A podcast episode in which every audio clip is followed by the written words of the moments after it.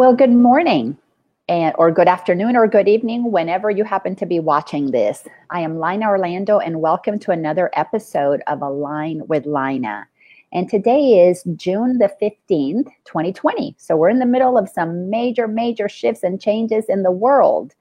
Um, so today I'm really excited that you're going to get to meet a friend who has participated in in a uh, a group that I am um, I'm going to call it a group, but it's Awakening Giants. It's it's an experience that she and I both um, took place in, in in different locations, but we're part of that same community. So please join me in welcoming Betsy. Betsy, it is so exciting to have you here for this conversation because I know um, what little I know about you, your your life is going to touch the lives uh, of many people because you're, you know, we all have stories that that impact other people's lives. But let me start with the same question that I ask everybody. When did you begin to realize that there was more to life than what you have been taught? Oh, you know, um, the word awakening, um, I had to think about that a little bit. Um, you know, for me, waking up, I hit the snooze alarm a lot. and so for me, awakening has been a process. Yeah. And the process started, I think, when I was a little girl and I was in Catholic schools and they talked about how God is love. And then all the actions that occurred afterwards didn't prove that. And I kept saying, but God is inside. It was, but God is love. God is love. What happened to that part? um, and I think um, and and I grew up with um, give a little backstory. Um, very low self esteem. Um, my uh, legal name is Elizabeth Ann. My dad named me after his two sisters. Um, when and and put it on the birth certificate before my mother was aware, and she wanted to name me something else, so she refused to call me by my name. Um, I was called Sissy until I was ten, and um, I was told the reason I was called Sissy was because my brother couldn't pronounce the word sister. Yeah. So here was this little girl that decided, up until the age of 10, when she begged her mother, we were moving to Florida, um, could she have it? Could she be called by her name? And um, my mother said, "Well, you know, you're not really a Liz or a Beth or a Elizabeth, so we'll call you Betsy because that's a good nickname." So here was this little girl that didn't even know she was good enough for her own name. Mm. So you can imagine the trouble I got myself into. Um, you know, um, I was definitely not awake. I forgot that God is love. Yeah. Um, and um, had a lot of struggles. And um, because of that, and was married to a, a man that was abusive, uh, had three children. Um, I want to remind the young women of today that it wasn't until 1985 that there were domestic violence laws. It was still legal to hit your wife. Wow. 1985. So for me, staying, you know, leaving wasn't really an option. Um, yeah. And so, um, and the self esteem you know, the, the self esteem that was so low. I had a connection to Creator, God, I call mm-hmm. God. Um, you know, it, it's a human name. Um, yeah. Doesn't matter what I call that source. Um, but I always had that connection to my higher power. And um, I joined a support group for families of alcoholics and started to do some inward work the very first book I read um, was one of uh, Wayne Dyer's books. Mm-hmm. And he was an impetus, and he was the one that started me on a journey of self discovery, um, discovering who I really am, um, and being able to let go of all the abuse that I had um, been involved in. And um, Betsy, about how old were you when you started reading Wayne Dyer? Um, at the time, I was in my probably about 30. Okay, because Wayne Dyer has been a big part of so many people. Our our generation were mm-hmm. they they pretty much everybody can go to a Wayne Dyer book that impacted their lives. Yeah, yeah. Um, I was, you know, it was I was in the middle of. I had three children at the time, and and I was desperate to fix my marriage and my life and um, not realizing that I had to to deal with this first. And mm-hmm. um, that was probably a big part of my journey. Um, and then um, as time prog- progressed, I started doing more self development. Uh, one of the biggest influences was the movie The Secret. And I know mm-hmm. everybody was like, and it, it, it was kind of a superficial movie, but I got it. I got the real message. And I remember my kids were grown. Um, I was still in that marriage. I was miserable. And I sat down and I made the list of qualities I wanted in the relationship. Um, and I looked at that list after seeing the movie The Secret and I said, okay, God, I understand if I want these qualities in my relationship, I have to be these qualities. Exactly. It's not about wanting, it's about being. Yeah. So um, I sat down and I said, okay, if, if this is it, you know, it's either going to make or break this relationship. So I have to be all of these no matter how he behaves. Yeah. And when I did that, it was like a magnet repelling him out of my life.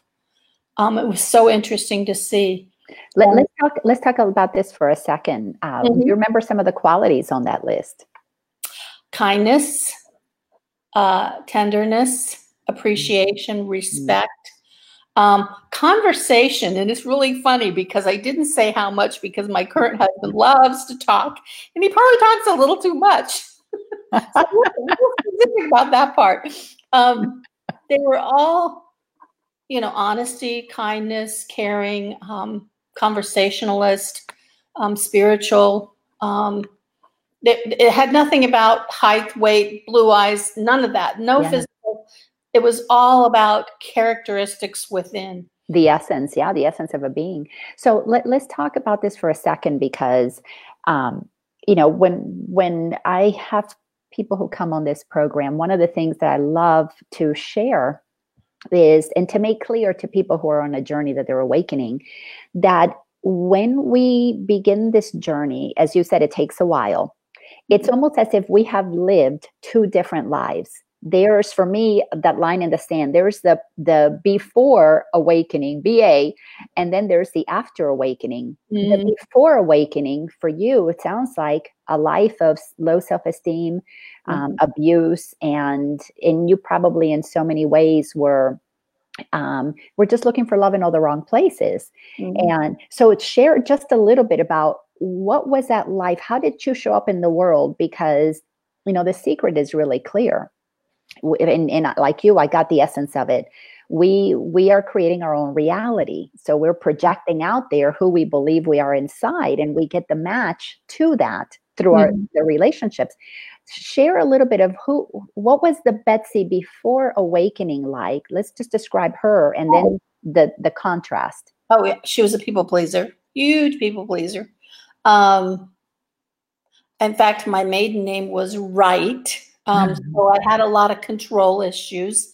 Um, and a lot of the control issues were based on fear of if I didn't do everything right, then this would happen. So I had to get everything mm-hmm. perfect. Um, I was somewhat of a perfectionist. Um, high expectations, but low. Um, I, you know, it, life was more outward. Um, put it this way I worked, I, I taught middle school. I had three kids. At the same time, I was teaching full time. Their dad, who was my husband at the time, was a pilot and gone half the time. So I was somewhat of a single mother. And I was a Girl Scout troop leader, a, a Sunday school teacher, a this, a that, on top of everything else. I was just, I was you know, I, I, could say I was in survival mode, but survival mode felt like I had to be doing. And, and this is so cool.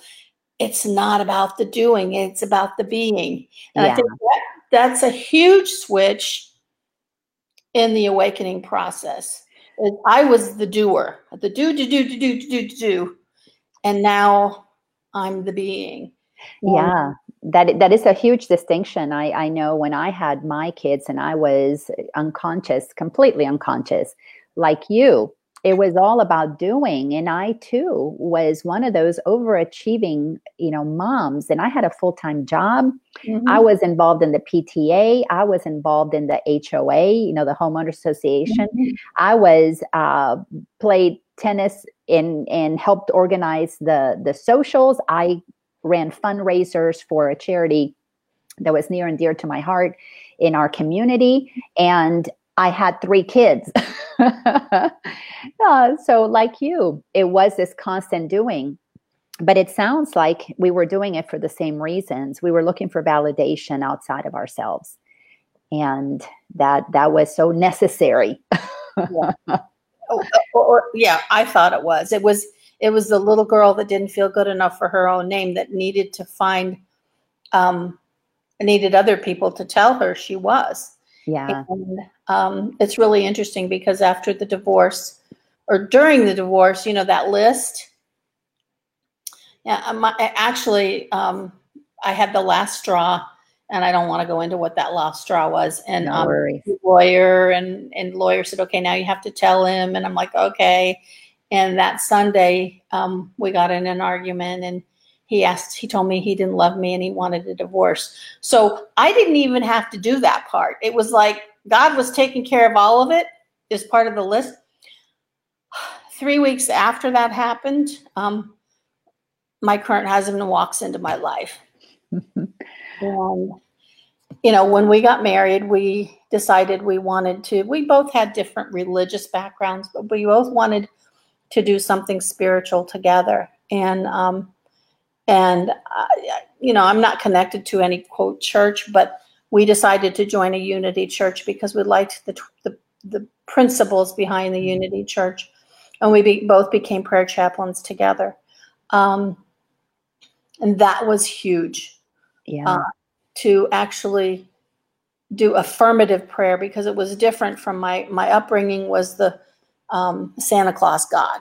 Yeah, praying, please give me, give me, give me, do for me, do for me. And affirmative prayer is having faith and knowing it's already done. Yeah. And, and being in a state of gratitude for that which is already done. And it's so much more powerful. And it it it, it started both of us on a, a journey that it, it's like it escalated it. And um, yeah. Becky, let, let's talk about that distinction because that is a that is a huge distinction between being unconscious and praying and hoping things will come to you because you know in the essence of the secret was the fact that our thoughts create our reality and of course we know from so many different teachers abraham you know wayne dyer course in miracles that is exactly what is happening we are manifesting mm-hmm. we are powerful creators manifesting based on what we think. Mm-hmm. So here you are with the, the clear distinction of looking outside of yourself to feel validated and pleased, not knowing how powerful your mind was. And then you meet somebody who wants to participate in, in affirmative prayer.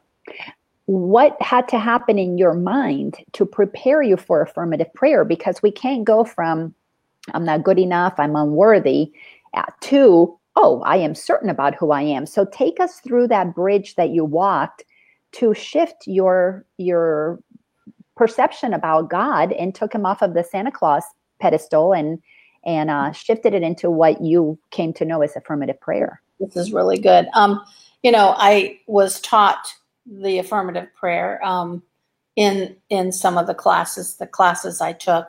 I um, also took some classes in a Prosperity Plus um, and those kind of things. And it started to become more part of who I was who I am. And um, I was uh, then introduced to EFT, Emotional Freedom Technique, which is tapping to release stuff. Mm-hmm. And I actually use it with my clients today. I say, we, we're going to tap the crap out. um, yeah. And then I was introduced to something called Psych K. Oh yeah, I'm familiar with it. And I got certified in Psych K because Psych K actually you go into your subconscious and you change those limiting beliefs on the subconscious level. And unlike hypnosis, hypnosis takes hours. This takes minutes. Yeah. And I you know, I remember being muscle tested on I love myself unconditionally, and it muscle tested that I didn't. I was like, you got to be kidding. I've done all this work and I still don't believe this. it was on my subconscious level, and our subconscious is in charge of our lives 90% of the time. And our conscious, which is what we think we think, is only in charge 10%. And the subconscious works through our habits. Yeah. So if we're not habitually doing things and getting results, we need to look inward and say, okay, what's going on here? And so for me, I was, what triggered it for me was I was testing my husband. I was like, my ex husband hated when I left shoes out. So I was shoe dropping. Um, I was leaving dishes in the sink. I was doing the things that used to irritate my ex husband to see if this one, this new one, would react, would love me anyway. And you know what? When I didn't do the dishes, he looked at me and says, Oh, we'll just throw them away and buy new ones. I was like, Where did he come from? This isn't it. And I had, I was, I was looking inward and saying, Okay, Betsy, why are you doing this? You're sabotaging this. You're trying to sabotage this relationship. And that's when I went, you know, you find your spiritual gurus and, and, and you go with them and you, you do, at least I do, I, I do the work I need to do I still am doing the work I need to do. I have my spiritual gurus today that I, in fact, tomorrow night I have a theta healing practice session. Um, so for me, changing that that one, just that one first core belief about being good enough and, and loving mm-hmm. myself shifted everything. Yeah. Shifted everything. And I was able to recognize that I'm a divine being. Yeah. And none of this matters. Um, and all of this mattered so much before. Um, and at the time, it's probably been about, was before my daughter died. Um, I wrote a mission statement, and my mission statement was I am to be the divine expression of, I am the divine expression of love in every situation, no matter what. And it was huge for me. And it's a big mission to live up to because the yeah. no matter what can be really hard. but let, us talk about this. You've said so many amazing things. Um, so yes, we we when we are unconscious and i love to make that distinction because waking up is to see the, the difference between how we operate from uh, unconsciously run, our life is run by the subconscious mind and and i'm sure you've heard this uh, as the analogy but it's like we live um, as if we're an iceberg and we operate just from what you see at the top. So all of us have very superficial lives. Mm-hmm. We live from what is seen. So we consciously want to, using conscious thought, you know, what I'm going to do right now, what I'm going to do tomorrow, you know, all that yakking in the head about the things that we think we want to do because they're good for us. But below the surface, the thinking that nobody knows, the, the, the relentless chatter in the head is always way more powerful, way more powerful because it's unquestioned. Mm-hmm. Nobody really knows what's down there. Heck, I didn't know what was down there until I began excavating. Yeah, but those it, it is true. You, I had to, and I still have to. There are still some things that I'm like, okay, what's that about? Yeah. And I have to go in and, and do the work and, and muscle testing really helps to help you determine what you what your subconscious believes to be true or not. But it's a huge link. Working yeah. with someone else that has an objective, an outside perspective is important too. Well, yes, let's let's talk about both of these things. We can't see our own blind spots until enough has surfaced that we then become we, we become practiced at being the observer until you can witness and know you're not your thoughts and observe your thoughts mm-hmm. you can't see your blind spots mm-hmm. and so so that is a key component but let's talk about the muscle testing mm-hmm. because and by the way, for people who may be curious about muscle testing, uh, also known as kinesiology, there's a wonderful book written by what I'm going to say the granddaddy of muscle testing, which is uh, uh, Dr. Um, David Hawkins, and he wrote the book Power versus Force and is something that Dr. Bruce Lipton teaches, and he is one of the co-founders of PSYCH-K. Talk about. Exactly the purpose of muscle testing and why it is such a powerful tool for us to use as we are moving through this journey. Um, muscle testing, and for people who think it's woo-woo, um, it's it's it comes from the same principle that um, lie detector tests come from. Lie detector tests are very much relative to muscle testing. It, it's mm-hmm. energy. You know, your energy, your body's energy um, reacts to positive differently than it does to negative. Um, we are weak, weakened by negative energy and we are strengthened by positive energy. Um, and a positive thought is, it may be, a positive thought may be positive in our minds, like I'm not good enough was a positive thought in my subconscious. Yeah. I, I muscle tested strong on that. Now, once that through PSYCH-K, that belief was changed, it was weak because it no longer had a positive charge to it. It was negative and i wanted it to be negative because who doesn't want to love themselves? Yeah but but let's talk about that. Why was it positive in your mind? Because people don't understand hmm. that that it is positive for a reason it, it, it is so speak okay. to that please i'm not good enough started when i was little it started when i was little the first seven years of our life we know our brains are programmed uh, those little neurotransmitters, those little pathways are are they're being set. They're, they're being, being fed. Mm-hmm. And I was a little girl that my mother abused me. I wasn't good enough. And here's the thing is we have something in our brains called an RAS. It's a reticular activating system and its job is that of a locator. And if I think if I'm thinking I'm not good enough, that RAS goes out and finds people, places and things to keep that belief true. Yeah. And as I grow and that belief continues to grow stronger and stronger and stronger, that's why I married my first husband. That's why I did the things I did. That's why I got bad grades. That's why. And by the way, when I went back to school the second time after I was awakening, I made I made a 3.95 GPA. I did really good, but I knew at that time I knew who I was. Um, so our RAS is looking for what we believe. And it's so funny because I've actually witnessed someone's RAS in action. There's a woman in our community that um, this, I've seen a negative negative person and they were in a positive place and it wasn't negative enough so she had to go to another room to find the negativity yeah and and and it was like it is powerful watched it happen. And then my husband went in the same room and came back. And he says, I didn't, I didn't find it that way. You yeah. know? So, and, but, but hold on, because you're, you're saying so many amazing things. But we, we could talk for hours.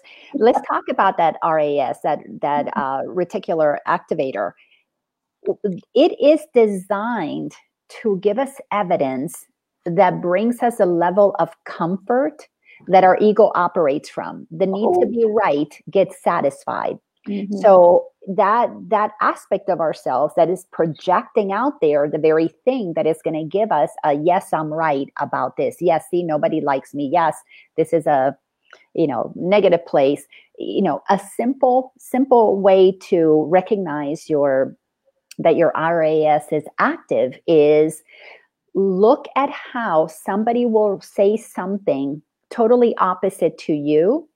And if if your RAS is active and it is opposite, you are going to put them down. You are going to attack it. You won't be able to say, Tell me about that, because mm-hmm. your mind that needs to be right about that being wrong cannot allow you to question something if internally you believe that you are protected by your way of thinking, that your thoughts are the right ones. And when we need to be right, we feel a sense of strength, but it is it's a false sense of strength because it's a strength that is based on lack of confidence. When we put somebody down, we don't have confidence in ourselves. If we had confidence, we could say, Well, I don't see it that way. Tell me why you see it that way. But that RAS for, for me, it's it's gee, I'm really curious why yeah. why do you think that way, and and to be able to listen, and for me, be able to listen and have an understanding of why. May mm-hmm. I, you know may or may not agree, but I want to understand because for me, where I am in my life, understanding we all want to be understood. Exactly. Oh, yes, and that's a hallmark. A hallmark of this spiritual journey is curiosity. Yeah curious i'm curious. So why why is that why is that going on? And, and even curiosity about me you know well, why is my left knee bothering me? Okay what's that about? Okay go get louise hay's books heal your life and look that up.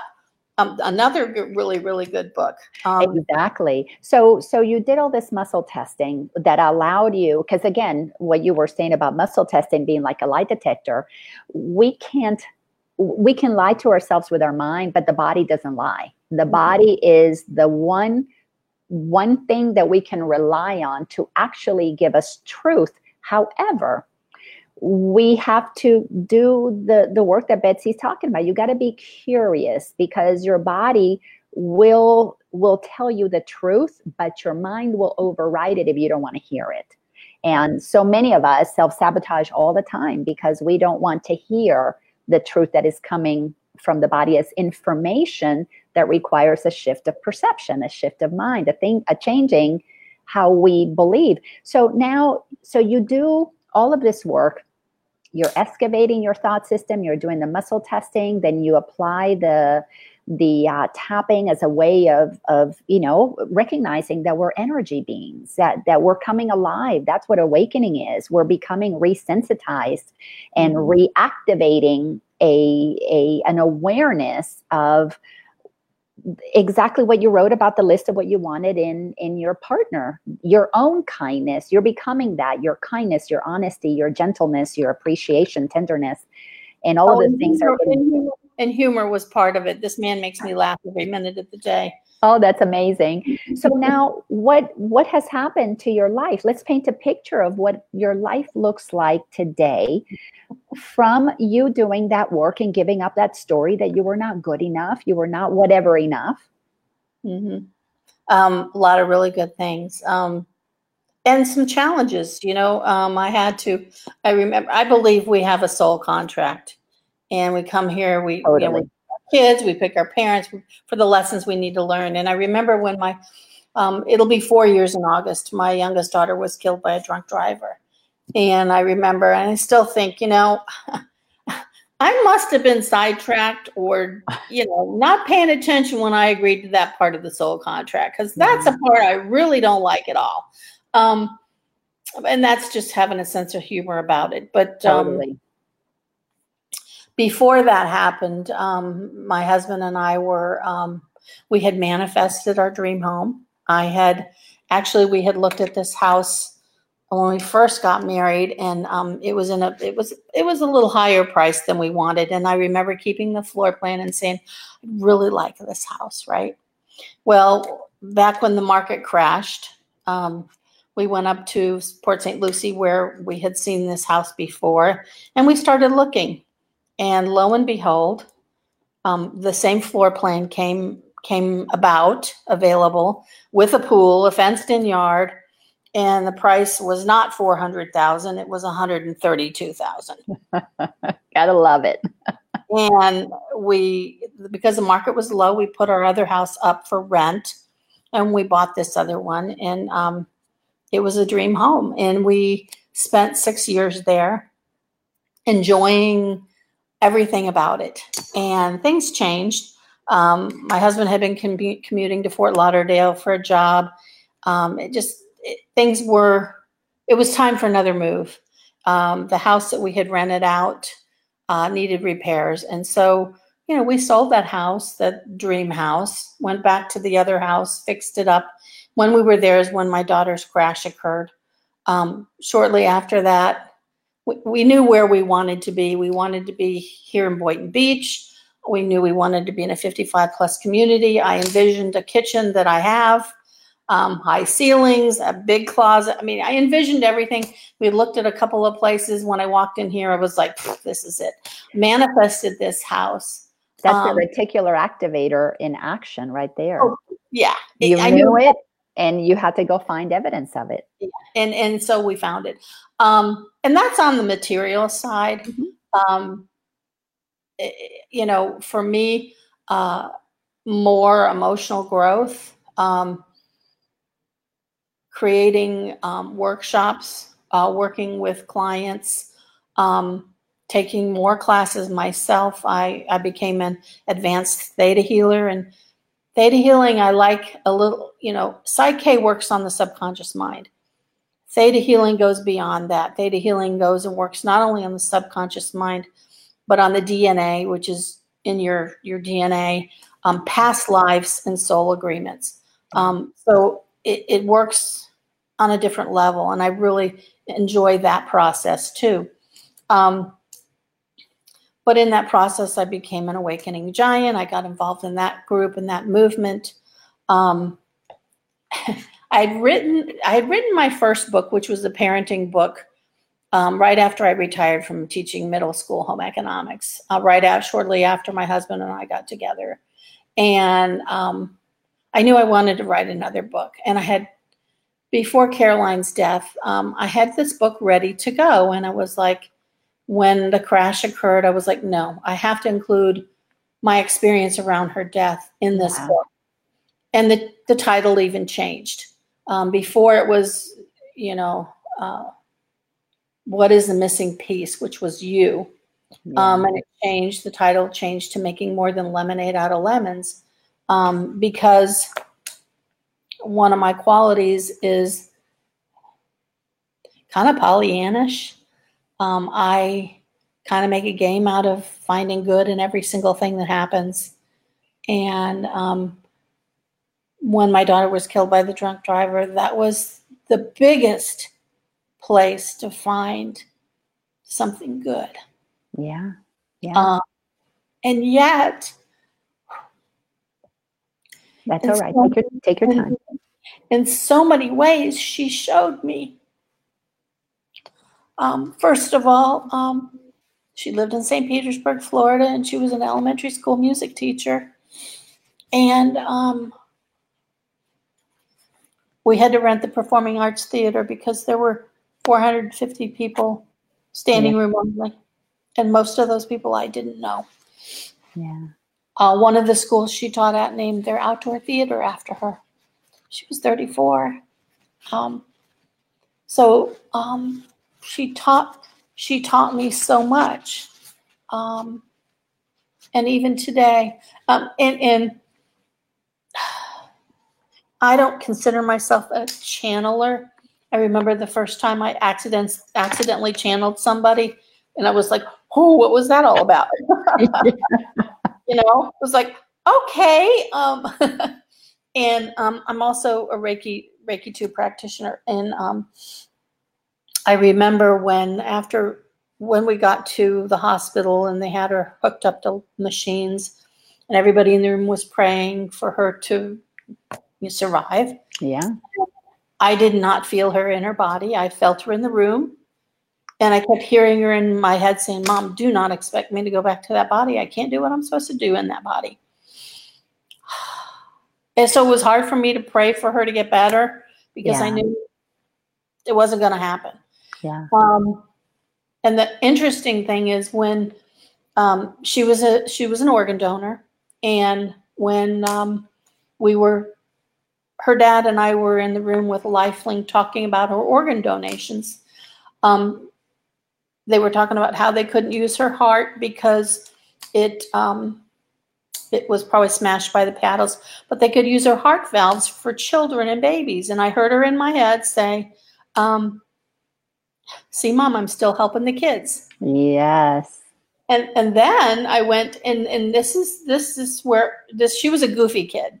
She was And all of a sudden, um, they t- tell us how they're using skin, and they actually use nipples for reconstructive surgery for women with breast cancer. Wow. And in my head, I heard her say, See, mom, my tits are going to live forever. Love that. and I'm in this place, this solemn place with her dad. We're all, and I'm like, trying not to laugh. Um, I don't hear her as much as I used to, but I have to tell you, her name's Caroline. And everywhere we go, we keep hearing Sweet Caroline. The other day, I was watching some TV, the commercial, the TV, a book I was reading. Every single time I turned around, the person's name was Caroline, and it's not a very popular name. So she puts her name out there a lot, um, lets me know she's around. Um, yeah. So oh, that that is how fun that you had that playful banter with her, and you know th- this is a wonderful. Um, it's a wonderful place that you were able to get to because this whole process of awakening is is about recognizing our oneness our connection to everything that there is no such thing as death of the essence of what we are you know that that eternal part of us yes the body has that death experience but what we are is is is eternal. And and it is playful and joyful. It is you know that that's one of the things with my mom after my mom passed away that's when my journey started. Mm-hmm. and that that playfulness with her is what helped me do a lot of healing work around her around my childhood. Mm-hmm. um, but what what are some of the things that you have learned um, now in your awakened state about death, the death experience, about eternalness, about who we are as conscious beings. Speak to that, please. Yeah, um, it's really interesting because before her death, um, I had no fear of death at all. I had gotten to a place where I don't fear death at all. Um, her father passed away last December of a heart attack, and he's he's my age. Um, and my two other children are devastated. They lost their sister, then they lost their dad, and you know, one of my prayer, and I know that, and, and here's here's the thing: they're really afraid for me with this this pandemic that's going on. I know personally, if it's my time to go, it's my time to go. And one of the huge lessons with her was this was a crash. She was living her life to the fullest. In fact, really interesting thing was three weeks before the crash, she calls me on the phone and she's hysterical, having a panic attack. She says, "Mom, I don't know what's wrong with me. I'm crying all the time. I'm I'm in a I'm in a panic. I'm the happiest I've ever been in my life, and I don't know why I'm I'm feeling this way." And to me, it was her Garden of Gethsemane. It was mm. like her soul knew time's up. I mean, she even gave stuff away in a garage sale shortly before. We walked into her apartment. It was all ready for us to, to put to get rid of. I mean, it was like her soul knew time was up. Yeah. Um, and so for me, the lesson in it was we make this soul contract and we're not, you know, I'm not going to jump out of an airplane. That you know, I'm not going to take risky behaviors. But really, when my time's up, my time's up. Yeah. Um, I would really like it to be a while from now because of my two other children and what they can endure, what I think they can endure. Um, you know, because um, their beliefs aren't like mine. but but I'm not in charge, and and um, again, I, I fear has no place in my life. Yeah, at all. Um, because to me, it's Hatred isn't the opposite of love. Fear is the opposite of love. Um, any decision I ever made in the state of fear, the outcome has never been very good. Yeah. Um, no, not not only is it not good, but when we make decisions from fear, we have to keep repeating that decision until we correct it with love. And that's one of the things that people don't understand about the, you know, kind of to tie it back to that subconscious mind but when we are unaware of those beliefs that run our lives, they're all based on fear. You know, it's mm. fear of being who I am, because when we were little, being who we were got us in trouble. And this, this inability to be curious kind of we're going to tie all kinds of things together that we've talked about but this inability to be curious about why we're fearful keeps us repeating the patterns because that reticular activator is going to bring to us that perfect situation to repeat over and over and over again i'm a student uh, of a course in miracles and, and have been teaching from it because i have found it to me uh, for me to be the most clear teaching of mm-hmm. how to understand the way the mind works, how to understand the way the ego gets programmed, the subconscious mind is programmed, so that we can transcend being run by our subconscious mind. And it is very clear. Fear keeps repeating itself because until you can love that part of you that was in fear, in essence, it's a process of forgiving yourself for having believed this this thing that you learned when you were a child. Mm-hmm we can't shift towards creating something from love. And that is so beautiful that you had you know all of this training to prepare you for this this uh, to experience the death of your child from a higher level of consciousness um, what what would you say to a parent knowing what you know today about what un- being unconscious is all about what would you say to a parent that maybe hasn't gone through all of the years of, of um, spiritual training that we have? What would you recommend or, or suggest to them that could help them when they're totally, completely unconscious of our eternalness? Oh, um, I think um, a parent that's lost child, or just any parent. Just any, maybe any loss, any loss of a of a living being. Um, I don't know. Um, I think you know I, I can I can say there's an afterlife. Um, a really good book is The Afterlife of Billy Fingers. Love um, that book. Love I was so fortunate to read that before my daughter's crash. Um, another book that I was, you know, I, I think it's all about self discovery. You need to, and and here's the thing: is is the memories, the good memories. Um, I know for me, um, my daughter's relationship and my relationship was very complete. Um, I look back on things that occurred, and it was like, well, that's why it happened then. Um, she was married and divorced and she felt bad about the divorce. It wasn't her fault, her ex, anyway. And um, she felt bad about the divorce. She was only married two years. And after this happened, I, I thought, that's why it happened. Her father got to walk her down an aisle. I, ha- I got to help her pick out a wedding dress. We would have been robbed of that experience mm-hmm. had she mm-hmm. not gotten married and divorced you know, that was an experience, a joyful day that we got to celebrate together. Her sister got to give her a really neat bridal shower and, and bachelorette party. I mean, yeah. those moments are very precious. And had she not had that, we we wouldn't have been able to have those memories. So looking back, look at those memories and find the value in those memories.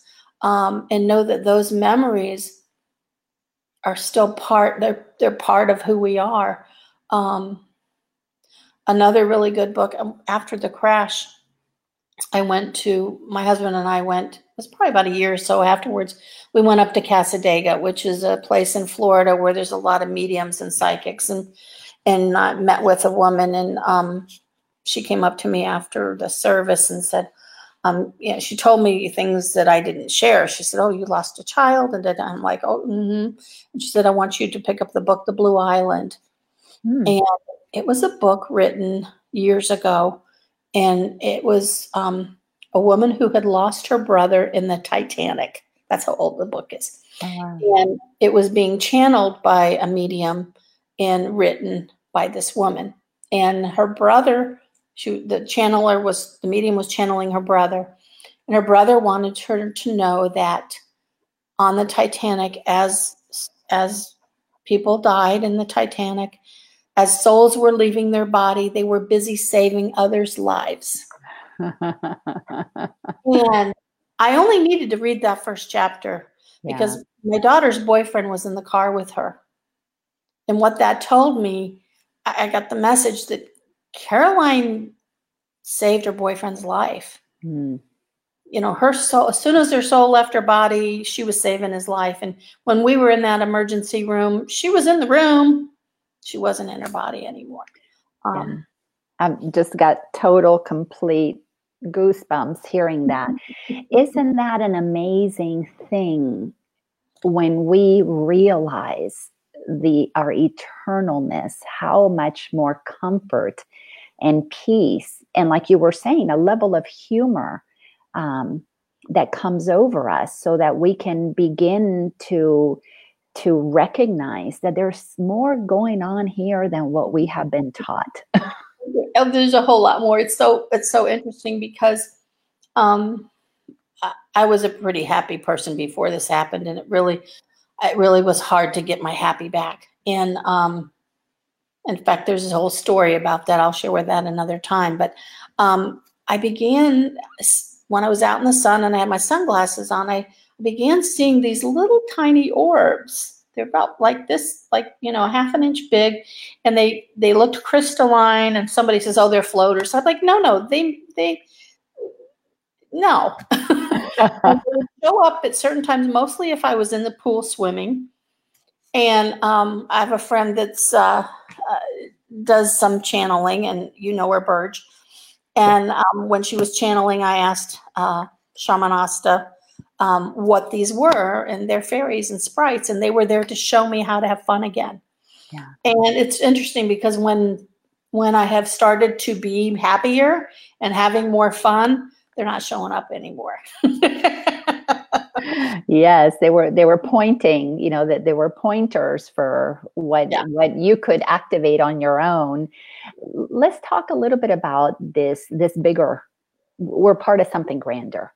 Uh, because the creative source of all that is that creates all that is not only does it create each of us, the grains of sand, it creates the blades of grass, it creates this planet, this solar system, this galaxy, this universe. Our minds cannot conceive of the enormity of what source, creative, consciousness, whatever you want to call it, is. What has been your um, your experience with that for me it has been a such an expansiveness that has allowed me to really see what's going on in the world especially today as nothing but a play of energy. There there is no personal nothing personal about it. It's actually very impersonal. And it's a play of energy like you were saying. We we create contracts soul contracts to come in and have experiences. Um, with children with husbands with wives you know with whatever whatever that might be for the purpose of god experiencing itself as other than. Course in miracles is is has been just a wonderful teaching for me. And and it states that the script is is pretty much written because our soul contracts are giving us an opportunity to enter into these experiences but our free will allows us to look at it from love or from fear is accepted or rejected. And but everything that we fear and reject if you resist it you repeat it you know it's it's that old thing until we choose love again. What what is what's your experience with the the more that is and how does that affect your life today or or um, inform your life today um I just, um, oh, this is really interesting because um, with what's going on in the world today, I'm very curious. Um, I I have to look at my reaction to people picking sides, and one of my things is don't make me pick a side because I have to remain curious and objective and open. Um, I believe right now a light is being shown on what needs to change. Um, and I'm open to God, Source, telling me what I need to know, um, to be present, totally present. You know, I, I've learned that the past can be full of regrets, and that's where depression lies. And the future can be stressful and anxiety and fear. And when we stay in that present moment, we're in a state of um, love. and um, uh, uh, I don't have, you know, years ago, and I used to call it the itty bitty shitty committee. Um, the one act plays in my head, the what ifs. I used to have this going on all the time in my head. And I, I like I said, I called it the itty bitty shitty committee, and I no longer have it in my head.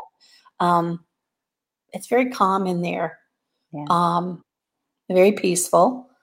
Um, I used to have a friend that would say I could watch grass grow, and I'm kind of at that point in my life as totally grass grow. You know, um, there's not a lot that rattles me. Um, and and how could it? My daughter was killed. Hello, what, what, you know, it's like people get upset. Like, what's yeah? yeah a whole lot worse than that. You know, um, but in um, it, it, I'm curious about what's next. I'm not living in fear. In fact, um, uh, my husband talked about a friend confronted him and said, "Are you going to go buy a gun in case things get bad?" And I, he came home and he gave, had a, a business card of somebody, and I looked at him and I said, "You know, why? Quite a while back, um, I decided that if I have to live in a world where I have to have a gun to feel safe, I don't want to live here anymore. Mm-hmm. I don't want to be on this planet if I have to have that. Um, to me, that's a hopeless fearful thought process, and it's not one of mine. Um, I don't judge anybody that feels they need that. That's, you know, for me, there's no judgment. I can't judge. I'm not walking in someone else's shoes. I can't judge them. You know, it's really interesting um, with being present. Uh, on the San Diego Awakening Giants trip, we had the privilege of having dinner with John, with Don Miguel Ruiz of the four agreements. Um, he was friends with one of the women in our group. Um, he showed up for dinner. I happened to get to sit right across from him. Mm-hmm. And everybody's coming up and asking him questions. And most of the time, his answer was, There is only love and there is only now. That's the answer to every single question. Hello. but yeah, but uh, you know i've got to stay in this state of love um, and love and, and understand come from an understanding. You know there's a difference between anger and hatred. Anger has passion in it. Anger is a is a, an emotion that wants us to make a change. You know if i get a splinter in my butt i'm going to be angry till i pull it out. Anger requires it's got passion it requires Thank you. Anger requires change, movement. Anger is important. Hatred destroys our soul. There's no energy in hatred. Exactly. I mean, it, it, it's we need to be in that place of love with compassion and understanding on both sides. Yeah. Because you know what? Everybody's right. Yeah. From their perspective, they're right. Yeah. And coming from a place of love sees love in yeah. everything but you know what what you're saying is so beautiful and i i loved don miguel ruiz's books. I mm-hmm. read i think probably all of them and probably the gift the the one book that i gave the most copies away probably i gave 25 30 copies is one of his books called the mastery of love or what is it the mastery of love? No the voice of knowledge. It was the voice of knowledge. And you know when i and when i was studying him like you like me he went through his awakening. He had his his he had to do his work. And anybody who reaches this place of of peace calm that can be totally completely at ease with what is we have to have done our work. We have to give up that judgmental side. And with what's going on in the world today, it's really fascinating for me. I never thought after I, you know, I teach about love, joy, and peace and how to, you know, transcend your ego and move into your spirit and align with your spirit. And I'm hearing this guidance. Okay, you you can't live in that, you know, kumbaya. It's all light and love and peace. You you've you've got work to do in the world. Your work is here to assist people walk down that bridge from 3D to 5D. So you have to know what's going on in the world and learn how to discern what is egoic and keeps us in those repetitive patterns because people's minds that are unconscious are programmed to mm-hmm. keep repeating the same old thing. That's why we can't move past corruption. We can't move past racism. We can't move past illnesses on the planet. We can't move past hunger. We can't move past abuse, sexual abuse, uh, physical abuse, mental abuse, emotional abuse. We can't move past those things because we're repeating them. It's all programmed in the subconscious mind. We mm-hmm. have no clue. We can't see our own blind spots. But in that repetitive pattern, we are going to keep manifesting the same same old thing tired old thing. And like you were saying that anger there's an energy with that anger that is a movement. It's an energetic movement that is bringing to the surface of our awareness what we now get to decide we're going to pattern interrupt or we're going to repeat it Mm-hmm. And this work that you're doing, this work that I'm doing, it, it's it's a beautiful work, but it really is it's fascinating how we are at a point in time that our peace and our calm is what allows us to do what Martin Luther King Jr. did. In his peace and calm, he was part of a movement. It's what mm-hmm. Gandhi did, and it's what Jesus did. Because I don't know yeah. And Mother Teresa, I don't know about you how it's showing up because I don't know how it shows up for different people. But for me, there is a renewed uh, excitement, like your daughter when she was dying and, and her soul, you know, was helping her boyfriend, like you were talking about in that book, um, The Blue Island, the the souls of those on the Titanic were helping those other people, you know, to survive or, or to keep them comfortable, to get them on the boats my soul is telling me that I've got to assist those who are stuck in the illusion because mm-hmm. I'm supposed to be one of those teachers that when those students are ready, I'm, I'm there. I'm there. And it really has been fascinating to watch how many people are becoming more curious. There's something that is making them tired of being stuck in the pattern. And I think is exactly what you were saying. We have moved, so many have moved from hate to anger and anger is an energy that moves you in the direction of desiring something new if you channel it appropriately. If not, you move into the the the revenge cycle, and then back down you go into that that space. Um, so the, beautiful, yes, because there is something grander that we are tapping into that is that at that soul level. We're, we're hearing we're being guided at that soul level. And for me that's been the biggest shift is i don't listen to my ego mind. I listen to my no. soul which is why my head is so peaceful. Say a little bit about your alignment with that that knowingness. How how do you align and and connect to that whatever guides you whatever you call that guides you? Um i i um yeah i just i just go in i go inward and um connect and um, get silent. It's it's very easy for me. It took me a while. You know, I remember years ago, it was like meditation. You're kidding me.